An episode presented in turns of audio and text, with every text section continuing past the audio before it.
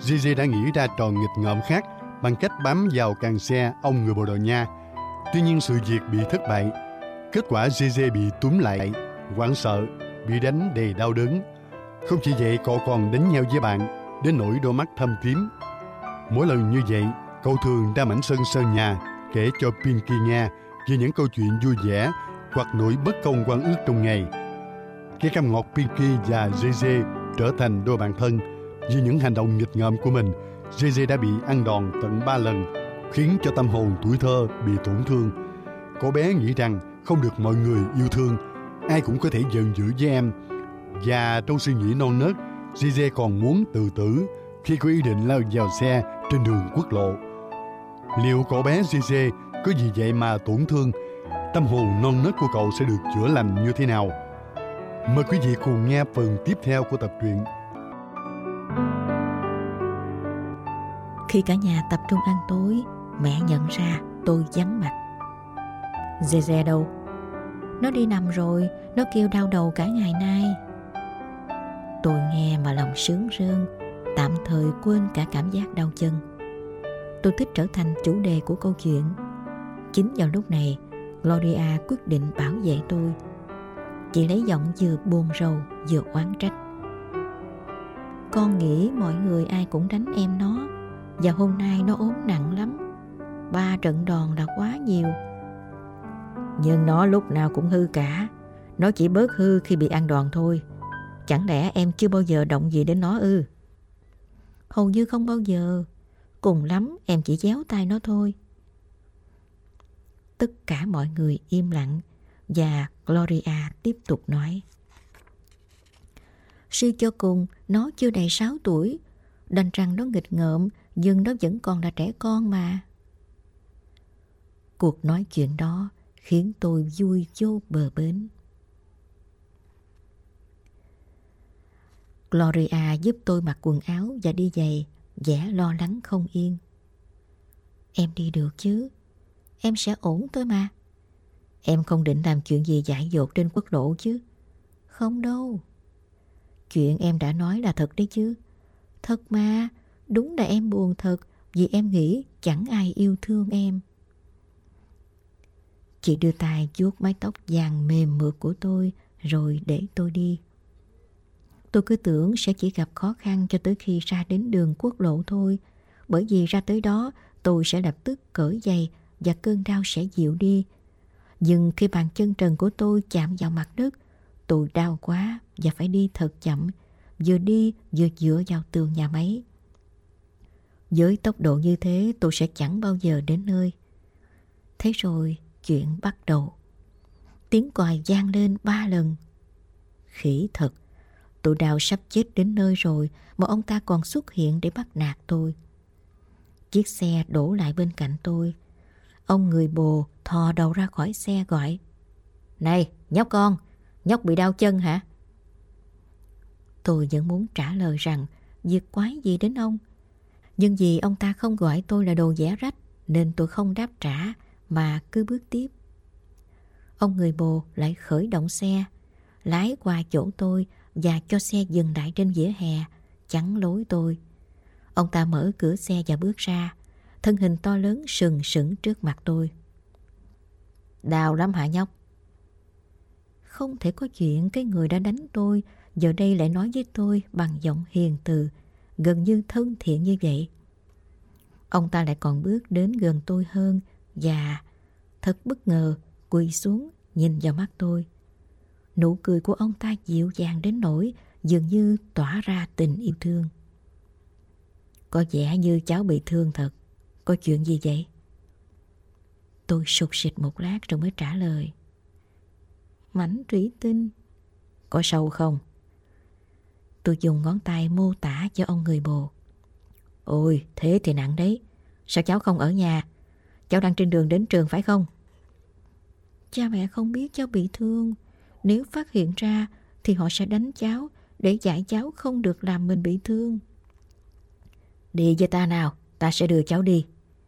Không đâu ạ, cảm ơn ông. Tại sao không? Mọi người ở trường biết chuyện lần trước rồi. Nhưng cháu không thể đi bộ như thế này được. Đúng vậy, tôi cúi gằm, cảm thấy sự kiêu hãnh của mình sắp sụp đổ. Ông người bồ nâng cầm tôi lên. Nào, hãy quên một số chuyện đi nha. Cháu đã bao giờ được ngồi xa hơi chưa? Chưa ạ, à, thưa ông, chưa bao giờ. Vậy thì ta sẽ cho cháu đi nhờ. Không được đâu ạ, à. cháu với ông là kẻ thù mà. Ta không quan tâm. Nếu cháu xấu hổ thì đến gần trường, ta sẽ cho cháu xuống, được chứ? Tôi cảm động đến mức không nói nên lời. Tôi chỉ gật đầu. Ông bế tôi lên, mở cửa xe, đặt tôi ngồi ngay ngắn trên ghế phụ.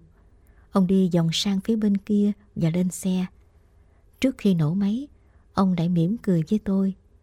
Như thế tốt hơn rồi, thấy chưa?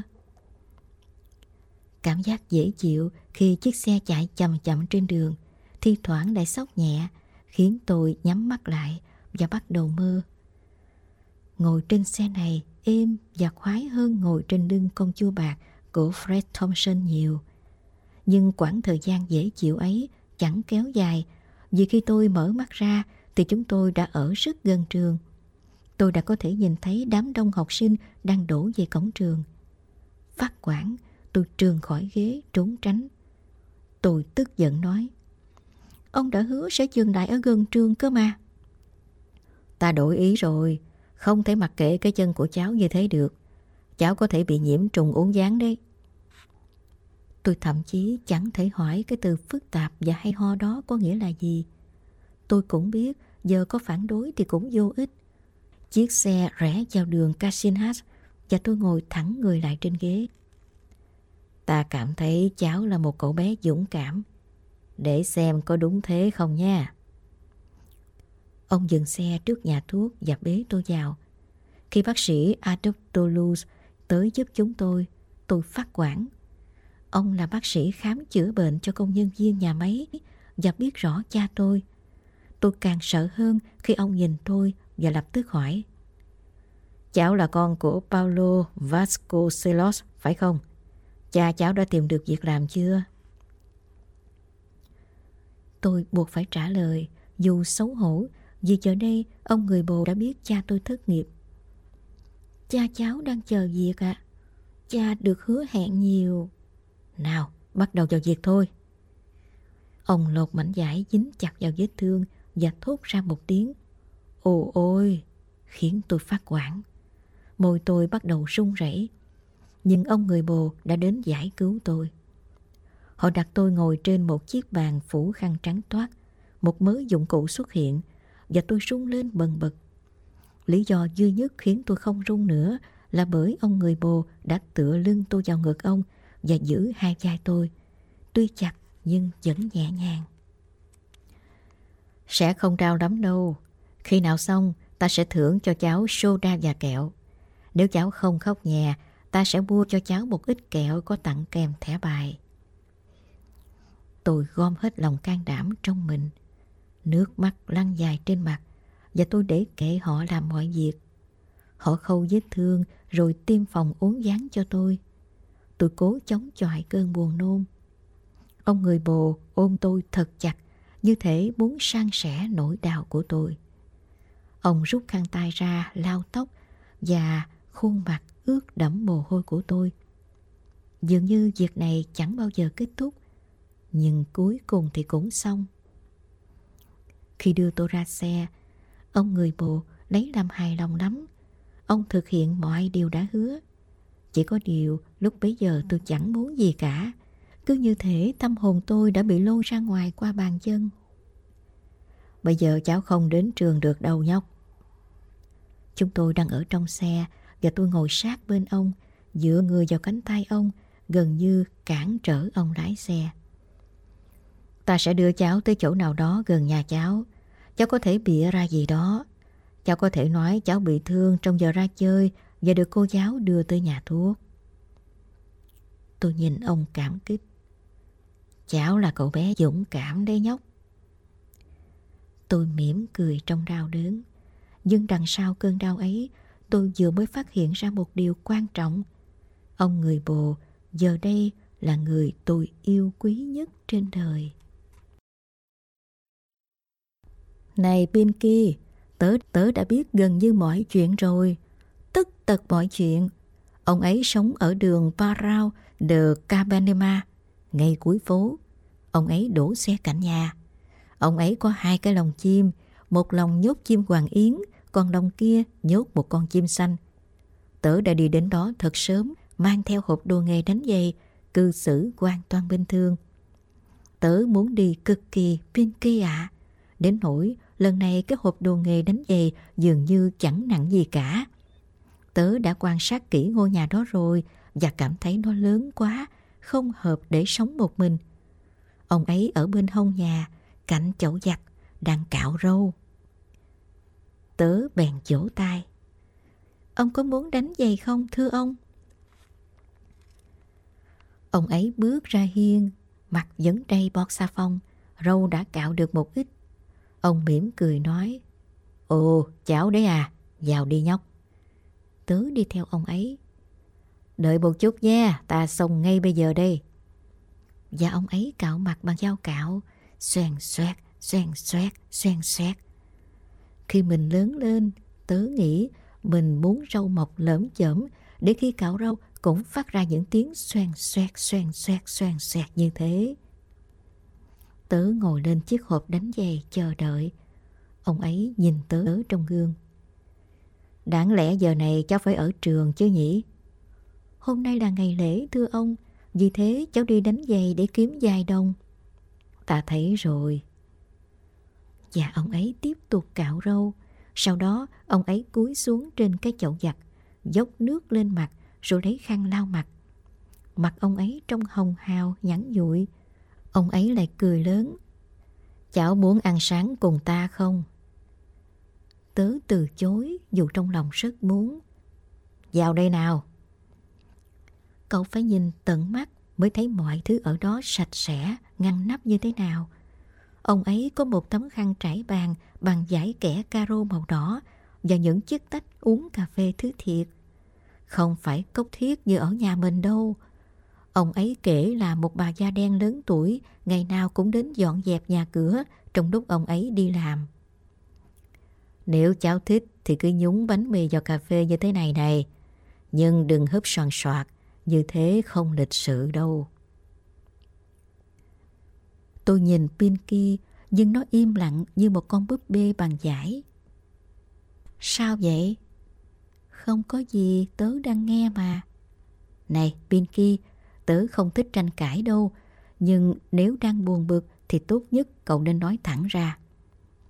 Chỉ là bây giờ cậu chỉ chơi trò người bồ mà tớ thì không thể tham gia được. Tôi ngẫm nghĩ một hồi. Tất nhiên rồi, tôi chẳng hề nghĩ đến việc Pinky không thể tham gia. Vài ngày nữa chúng ta sẽ gặp Book Jones. Tớ đã nhờ tù trưởng bò ngồi nhắn tin cho ông ấy. Book Jones đang ở xa, đi săn ở trảng cỏ. Pinky là trảng cỏ hay chẳng cỏ nhỉ? Tớ không chắc lắm. Lần tới đến nhà bà, tớ sẽ hỏi bác Edmundo. Lại im lặng. Chúng ta nói tới đoạn nào rồi nhỉ? Nhúng cà phê vào bánh mì. Tôi bật cười. Ai đã nhúng cà phê vào bánh mì? Đồ ngốc ạ. À. Dù sao tớ và ông người bồ đều im lặng và ông ấy chỉ nhìn tớ, quan sát tớ. Vậy là cháu đã tìm ra được nơi ta sống cơ đấy. Tớ cảm thấy lúng túng và quyết định nói thật. Ông hứa không tức giận nếu cháu kể cho ông chuyện này chứ ạ. À? Tất nhiên, giữa bạn bè thì không nên có bí mật nào hết. Hôm nay cháu chưa đánh được đôi giày nào cả.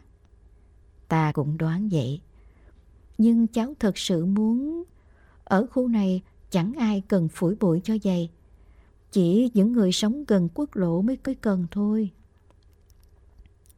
Nhưng cháu có thể đến mà không cần tha lôi cái món này theo mà. Nếu không mang cái này theo thì cháu không được phép ra ngoài. Cháu không thể đi lang thang xa quá được. Thỉnh thoảng, cháu lại phải trình diện ở nhà. Ông hiểu chứ ạ? À? Muốn đi xa hơn, cháu phải giả giờ làm việc. Ông bật cười trước mớ lý lẽ của tớ. Nếu cháu đang làm việc thì mọi người đều biết rằng cháu sẽ không quậy. Làm như thế này thì hay hơn vì cháu sẽ không bị ăn đòn nhiều. Ta không tin cháu hư như cháu nói đâu. Lúc đó tớ trở nên thật sự nghiêm túc. Cháu là đứa vô tích sự, xấu xa thật sự. Bởi vậy nên vào Giáng sinh, con quỷ mới sinh ra trong trái tim cháu, thứ không phải Chúa hài đồng. Và cháu chưa bao giờ nhận được món quà nào. Cháu là đồ sâu bọ, thưa ông, là đứa gây phiền toái, đồ chó, đồ thối tha. Chỉ cháu nói rằng một đứa xấu xa như cháu không nên có mặt trên đời này. Ông người bồ gãi đầu vẻ ngạc nhiên. Chỉ riêng tuần này thôi cháu đã bị đánh mấy trận rồi, có những trận đau lắm. Cháu cũng bị đòn vì những chuyện cháu không gây ra. Cháu bị đổ tội vì tất cả mọi chuyện. Tất cả mọi người đều đánh cháu. Nhưng cháu đã làm gì mà sự thể ra nông nổi ấy? Chắc chắn là tại con quỷ, ông ạ. À. Cháu cứ ngứa chân ngứa tay muốn làm điều gì đó. Và thế là cháu làm. Tuần này cháu đã đốt hàng rào nhà bà Eugenia. Cháu gọi cô Cordelia là Hà Mã và cô ấy nổi cơn tam bành. Cháu đá quả bóng quấn bằng giải dụng và cái thứ ngớ ngẩn ấy bay qua cửa sổ nhà cô Narcissa làm dở cái gương lớn nhà cô ấy. Cháu bắn súng cao su làm dở ba bóng đèn đường. Cháu ném đá vào con trai ông Aben. Đủ rồi, đủ rồi. Ông người bột đưa tay che miệng để giấu nụ cười. Nhưng còn nữa cơ. Cháu nhổ tức cây bà tên Tena vừa trồng lên. Cháu đã làm cho con mèo nhà bà Rosena nuốt một viên bi. Ôi, chuyện đó không tốt đâu. Ta không thích nhìn thấy động vật bị đối xử tàn tệ. Viên bi không to đâu ạ. À. Nó bé xíu xìu xiu thôi. Họ cho con vật đó uống thuốc sổ và viên bi đó trôi ra. Thay vì trả lại cháu viên bi, họ đánh cháu một trận ra trò. Hoặc tệ hơn, một lần cháu đang ngủ thì cha cầm dép đánh cháu.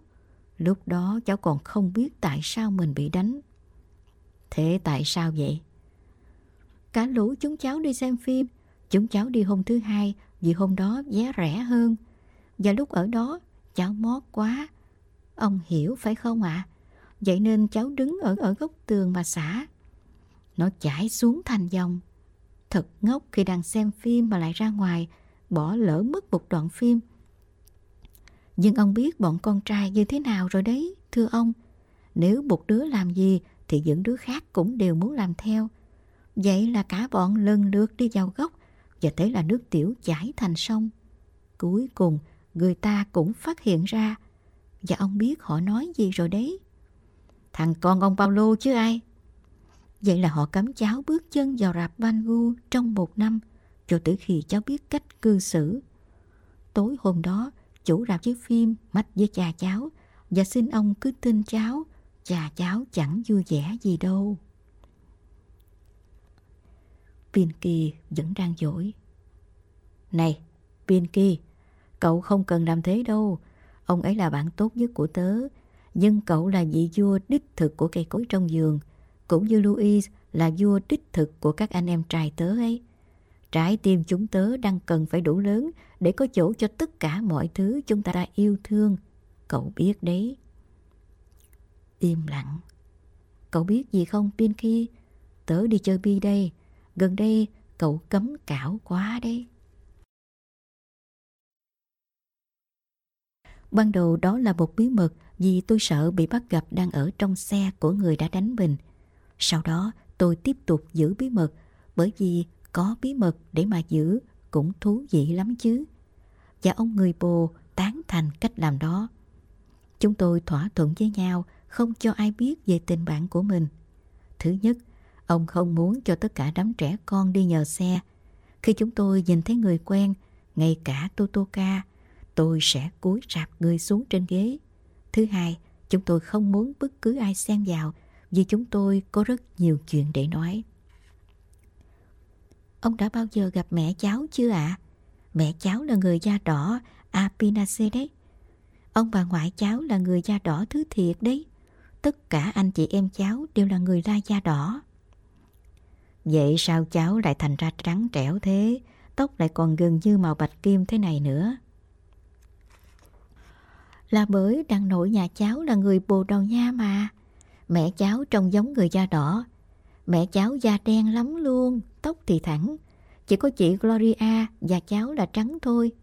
Mẹ cháu làm việc ở xưởng dệt của nhà máy English Mill để kiếm tiền trang trải sinh hoạt phí. Hôm nọ, mẹ đang định giác một thùng cuộn chỉ thì bỗng thấy đau nhói. Mẹ phải đi khám bệnh. Ông bác sĩ cho mẹ cháu một cái đai để đeo vì mẹ bị thoát dị lưng. Mẹ đối xử với cháu khá tốt. Khi đánh cháu, mẹ lấy cành cây lá mát ở sân sau làm roi và chỉ dục vào cẳng chân thôi. Tối về nhà, mẹ luôn mệt đến nỗi chẳng buồn nói chuyện nữa. Xe chạy bon bon, còn tôi nói thao thao.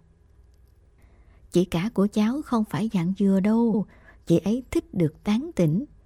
Hồi mẹ còn hay sai chị trong chúng cháu và đưa chúng cháu đi dạo. Mẹ vẫn bảo chị không được đi lên đầu phố vì mẹ biết bạn trai chị đang đợi ở góc phố.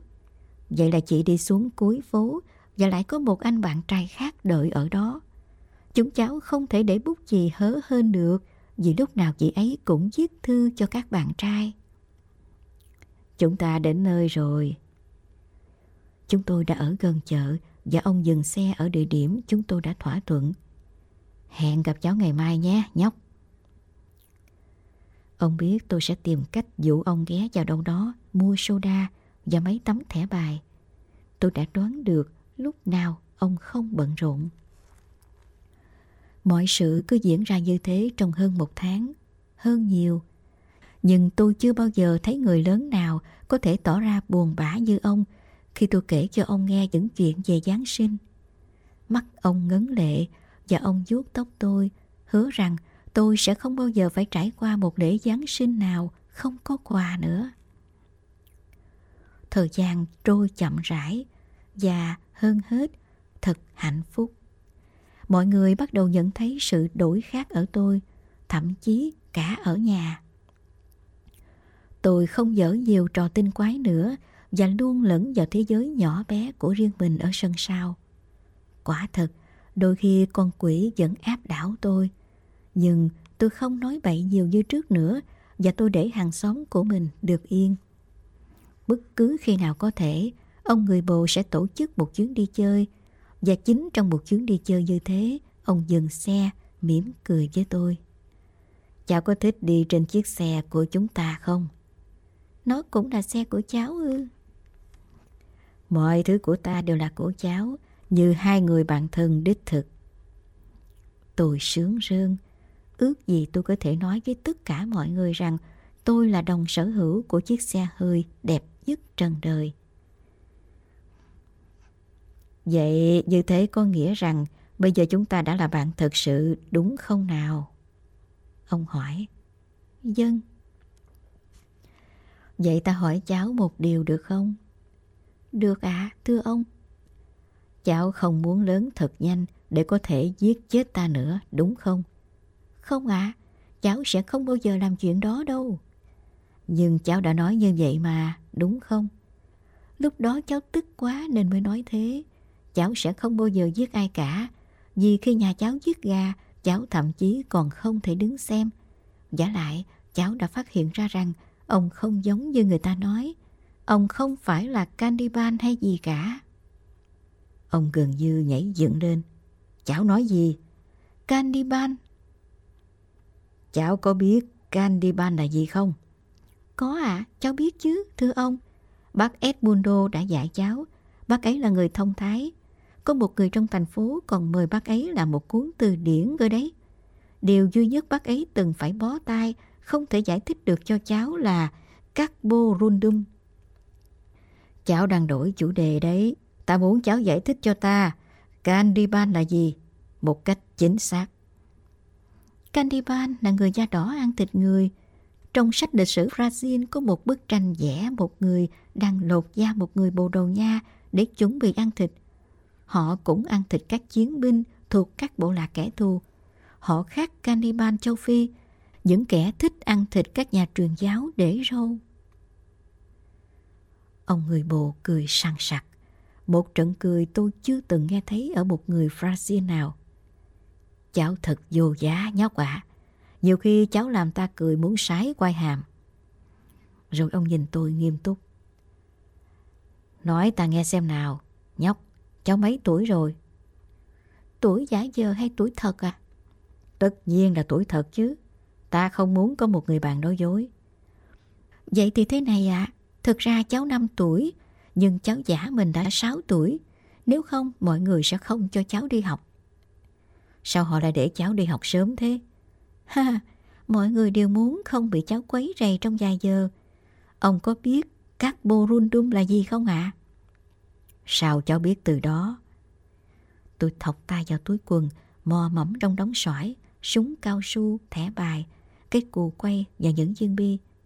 Đây ạ. À? Tôi dơ cái mặt trang trí đồng hồ khắc hình đầu người da đỏ lên. Một người da đỏ Bắc Mỹ gắn đông chim trên tóc. Từ đó được viết ở đằng sau mặt trang trí đồng hồ. Ông lật lật cái mặt trang trí đồng hồ trong tay. E là ta cũng không biết cháu tìm thấy vật này ở đâu. Nó là từ chiếc đồng hồ bỏ túi của cha cháu. Chiếc đồng hồ có sợi dây gắn cái mặt này ở một đầu, chắc là để treo đồng hồ. Cha bảo cái đồng hồ đó sẽ là tài sản thừa kế của cháu. Nhưng rồi cha cần tiền và phải bán nó đi. Chiếc đồng hồ đẹp lắm lắm. Cha cháu cho cháu phần còn lại của vật thừa kế chính là cái này. Cháu cắt cái dây đi vì nó có mùi lạ lạ. Ông đã vuốt tóc tôi. Cháu là một thằng bé phức tạp, nhưng ta phải thú nhận rằng cháu khiến cho trái tim già nua này tràn ngập niềm vui. Thật đấy. Bây giờ chúng ta đi nha. Tuyệt quá ạ. À. Nhưng thêm một chút nữa thôi. Cháu cần nói một điều rất quan trọng thưa ông. Nói đi. Vậy là chúng ta là bạn bè đích thực phải không ạ? À? Đúng thế. Ngay cả chiếc xe này cũng có một nửa là của cháu, đúng không ạ? À? Một ngày nào đó, nó sẽ là của cháu, toàn bộ. Chỉ là... Thật khó nói thành lời. Nói đi, có chuyện gì thế? Cháu có bị nuốt mất lưỡi đâu. Ông sẽ không giận chứ? Tất nhiên là không. Có hai điều cháu không thích ở tình bạn của chúng ta. Nhưng chuyện này không dễ nói như tôi tưởng. Đó là gì? Thứ nhất, nếu chúng ta là bạn tốt như vậy, thì tại sao lúc nào cháu cũng phải thưa ông hoặc thưa ông Manuel? Ông bật cười. Cháu có thể gọi ta như thế nào tùy thích. Chỉ là cháu không biết phải gọi ông là gì khi cháu kể với Pinky về ông. Ông không bực mình chứ ạ? À? Sao ta lại bực mình kia chứ? Đó là một đề nghị hợp lý mà. Pinky là ai mà ta chưa bao giờ nghe nói đến nhỉ? Pinky là bạn yêu ạ? À? Vậy bạn yêu là Pinky và Pinky là bạn yêu. Ta vẫn chưa hiểu. Pinky là cây cam nhỏ của cháu, còn bạn yêu là tên gọi thân mật của nó. Vậy là cháu có một cây cam nhỏ tên là Pinky. Nó đặc biệt lắm ạ. À. Nó trò chuyện với cháu, biến thành con ngựa, phiêu lưu cùng với bọn cháu. Với Book Jones, Tom Bix, Fred Thompson. Ông có thích Ken Maynard không? Lượt bớt từ thưa ông đi thì có vẻ kỳ kỳ, nhưng tôi đã quyết định rồi. Ông phát một cử chỉ như muốn nói ông không biết gì về những chàng cao bồi miền Tây. Hôm nọ, Fred Thompson giới thiệu cháu với ông ấy. Cháu thật sự thích chiếc mũ bằng da thú ông ấy đội, nhưng cháu không nghĩ ông ấy biết cười. Ai chà, tiếp tục đi, bởi vì thế giới trong cái đầu bé nhỏ của cháu khiến ta bối rối quá. Điều thứ hai là gì nhỉ? Chuyện này còn khó hơn ạ. À. Nhưng vì cháu đã nói chắc đến chuyện thưa ông mà ông không bực mình. Cháu không thích tên ông lắm. Thật ra không phải là cháu không thích, nhưng nói giữa bạn bè với nhau nhé. Nó hơi... Lạy chúa, sao nào? Ông nghĩ cháu có thể gọi ông là Valadares không? Ông ngẫm nghĩ một lát rồi mỉm cười. Không, có vẻ không thích hợp cho lắm. Cháu cũng không thích cái tên Manuel. Ông không biết cháu tức giận như thế nào khi cha cháu kể những chuyện tiếu lâm của Bồ Đầu Nha và nói manuel thế này, manuel thế nọ. Ông có thể nói rằng đồ khốn kiếp ấy chưa bao giờ có một đứa bạn người bồ. Cháu vừa nói gì cơ? Rằng cha cháu kể những chuyện tiếu lâm của Bồ Đồ Nha ư? Không, sau đó cơ, từ thô tục gì đó cơ. Đồ khốn kiếp cũng tệ như đồ chó đẻ à? Cũng gần như thế. Thế thì cháu sẽ cố gắng không nói từ đó nữa. Vậy ông nghĩ sao ạ? À? Cháu nói xem nào, cháu có phương án rồi chứ. Cháu không muốn gọi ta là Valadares và có vẻ như cháu cũng không muốn dùng cái tên Manuel. Cháu thích một cái tên. Tên gì? Tôi trưng ra bộ mặt sức sượt nhất trên đời. Là cái tên mà ông Ladislao và những người khác gọi ông ở tiệm bánh ngọt ấy. Ông dứ dứ nắm đấm, làm bộ tức giận. Này, cháu là kẻ dên giáo nhất ta từng biết đấy. Cháu muốn gọi ta là ông bồ chứ gì. Đó là cái tên hay dành cho một người bạn mà. Cháu chỉ muốn có vậy thôi phải không? Thế thì được thôi, giờ chúng ta đi đâu nào? Ông khởi động xe dạch trầm ngâm lái đi. Rồi ông thò đầu ra ngoài cửa sổ, ngó trước ngó sau khắp phố, không một bóng người. Ông mở cửa xe và nói, xuống xe nào. Tôi nghe lời, bước theo ông ra phía sau xe. Ông chỉ vào chiếc lốp dự phòng. Nào, bám chặt vào đây và cẩn thận nha. Tôi đứng trong tư thế bám càng, dùi hết nứt. Ông đeo lên xe và lái đi thật chậm. Năm phút sau, ông dừng lại và ra khỏi xe để xem tôi có ổn không. Thích không? Như mơ ấy ạ. À? Chà, như vậy đủ rồi, đi thôi nào, kẻo muộn đấy. Đêm dịu dàng buông xuống và lũ dế xa xa đang hát trong đám táo gai, báo hiệu mùa hè sắp đến. Chiếc xe vẫn vẫn chạy rì rì. Từ giờ trở đi, chúng ta sẽ không nhắc đến chủ đề này nữa, được không? Nhất trí ạ. À? Ta rất muốn biết lúc về nhà, cháu sẽ giải thích là cháu đã ở đâu suốt khoảng thời gian này. Cháu đã tính đâu vào đấy cả rồi. Cháu sẽ nói cháu đi học giáo lý. Hôm nay là thứ năm, phải không ạ? À? Cháu đúng là dẫn chứng nào thật nấy. Chuyện gì cháu cũng kiếm được cớ. Tôi nhích lại gần ông và ngã đầu lên cánh tay ông. Ông bồ ơi, sao? Cháu chẳng muốn xa ông chút nào, ông biết không? Tại sao? Bởi vì ông là người tốt nhất trên đời. Không ai đối xử tệ với cháu khi cháu ở bên ông và cháu cảm thấy trong tim cháu có một mặt trời hạnh